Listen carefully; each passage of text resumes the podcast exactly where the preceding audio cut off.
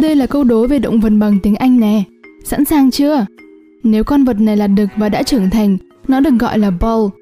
Con cái là cow và con non là calf. Có ai đoán được chưa? Đúng, tôi đang nói về loài nai sừng tấm. Đằng nào bạn cũng đọc tên video trước khi nhấn vào rồi. Bạn cũng đã biết là tôi sẽ không nói về loài nhím rồi. Nai sừng tấm không sợ con người chúng ta và do đó thường không chạy trốn khi thấy người. Thực tế này làm việc chạm trán nai sừng tấm trở nên hấp dẫn hơn để chạm, nựng và cho ăn.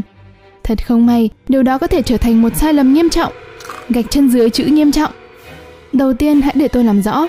Hai con ngỗng gooses có thể được gọi là geese, nhưng hai nai sừng tấm mooses không được gọi là meese. Cũng không phải là mooses. Không, số nhiều của moose vẫn là moose. Để bạn biết thêm thôi.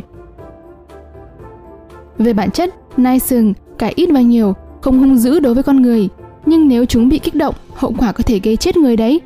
Giống như hầu hết những sinh vật sống trên hành tinh này, nai sừng tấm sẽ làm bất cứ điều gì để bảo vệ con non hoặc lãnh thổ của nó một khi chúng quyết định rằng bạn là mối đe dọa.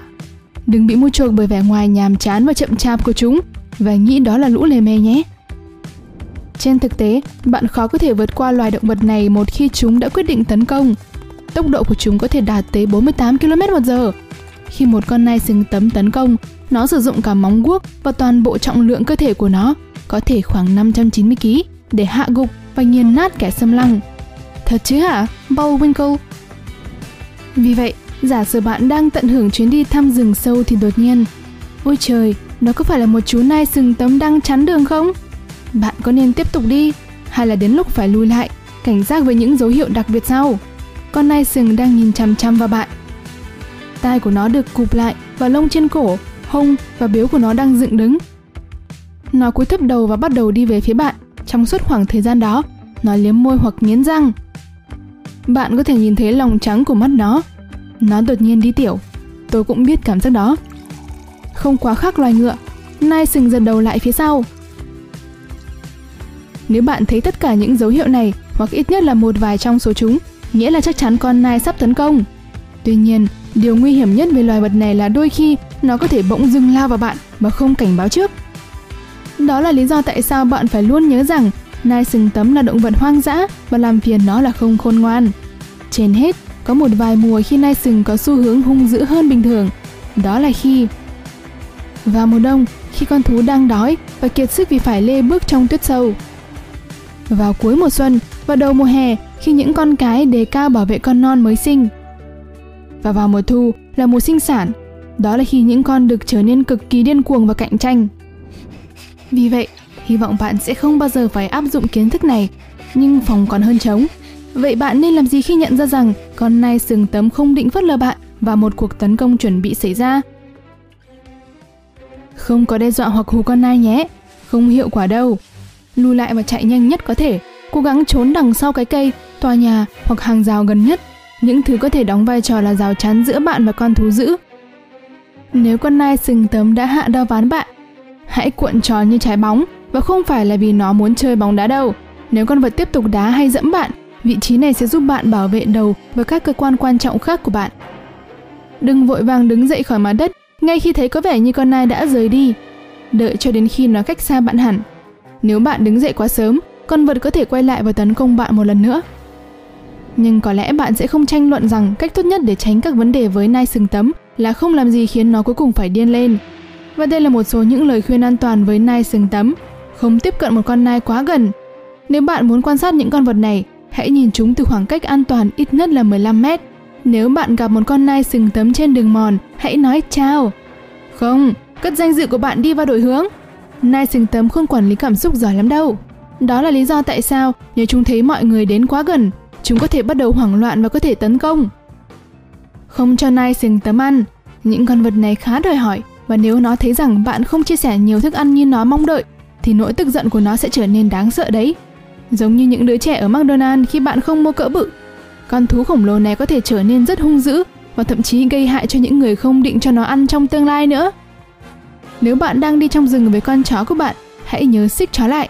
Nai sừng tấm có thể tấn công chú chó của bạn vì nhầm nó với chó sói đấy. Không bao giờ đi bộ giữa một con nai mẹ và con của nó. Nếu bạn nhận thấy mình đã vô tình làm điều đó, hãy quay lại ngay lập tức. Có lẽ không quá trễ đâu. Nếu bạn đang lái xe và một con nai sừng tấm quyết định băng qua đường của bạn, hãy để nó đi trước. Nếu bạn cố gắng đi xung quanh con vật hoặc di chuyển nó, con nai có khả năng tấn công xe của bạn đấy. Và bạn đừng quên rằng, một con nai sừng tấm được trưởng thành có thể cao hơn ngựa và gà của nó thường dài tới 1 mét rưỡi và nặng hơn 30 kg. Tuy nhiên, nai sừng tấm lại là một trong những loài động vật ít nguy hiểm nhất nếu không bị kích động mà bạn có thể bắt gặp khi đi trong rừng. Mọi thứ có thể trở nên tồi tệ hơn nếu bạn gặp phải giả sử một con gấu. Có một số quy tắc cho tất cả các loài gấu. Ví dụ, không bao giờ đến với một con gấu cái cùng đàn con. Những cô gấu này siêu bảo vệ con nhỏ của chúng và chúng có nhiều khả năng tấn công bạn hơn là con đực đấy. Cho gấu thấy rằng bạn không phải là con mồi. Nghĩ thử thì cầu nguyện có thể là một ý tưởng tốt, nhưng trong mọi trường hợp không tạo ra bất kỳ âm thanh chót mót hay tiếng hét nào, bạn có thể kích động con gấu hơn nữa. Nếu bạn vẫy tay, hãy làm từ từ. Nếu bạn quyết định phân bua phải trái với gấu, hãy làm điều đó với giọng trầm và bình tĩnh. Nếu bạn biết chính xác những gì để nói với con gấu, hãy cho tôi biết trong phần bình luận nhé. Không rời mắt khỏi con gấu, cùng lúc bắt đầu di chuyển sang một bên.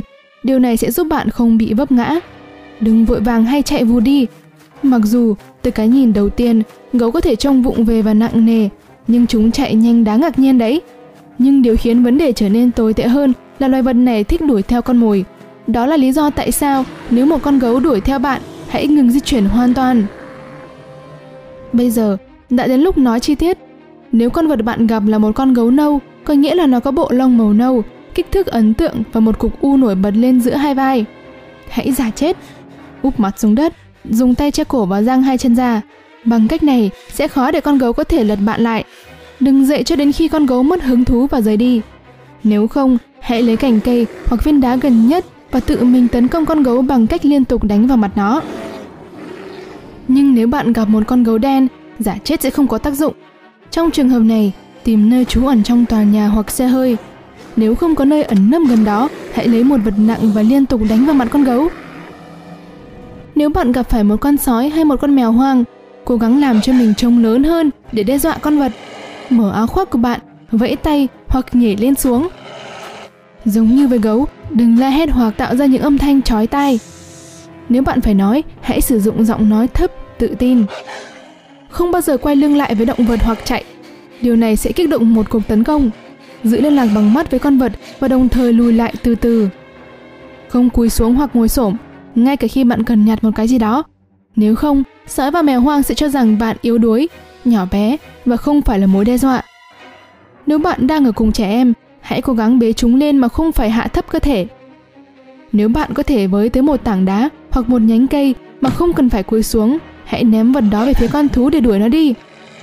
Nếu con vật tấn công bạn, cố hết sức để đứng yên và sử dụng bất kỳ vật nặng nào bạn có thể tìm thấy để chống đỡ cho đến khi nó chạy trốn. Vậy là bạn có đủ cả rồi, nai sừng tấm, và sói, và gấu. Ôi trời! Cuối cùng, loại mousse yêu thích của tôi thực sự là vị sô-cô-la. Vâng, bánh mousse sô-cô-la. Bánh mousse chanh thực sự cũng khá ngon. Hãy thử xem.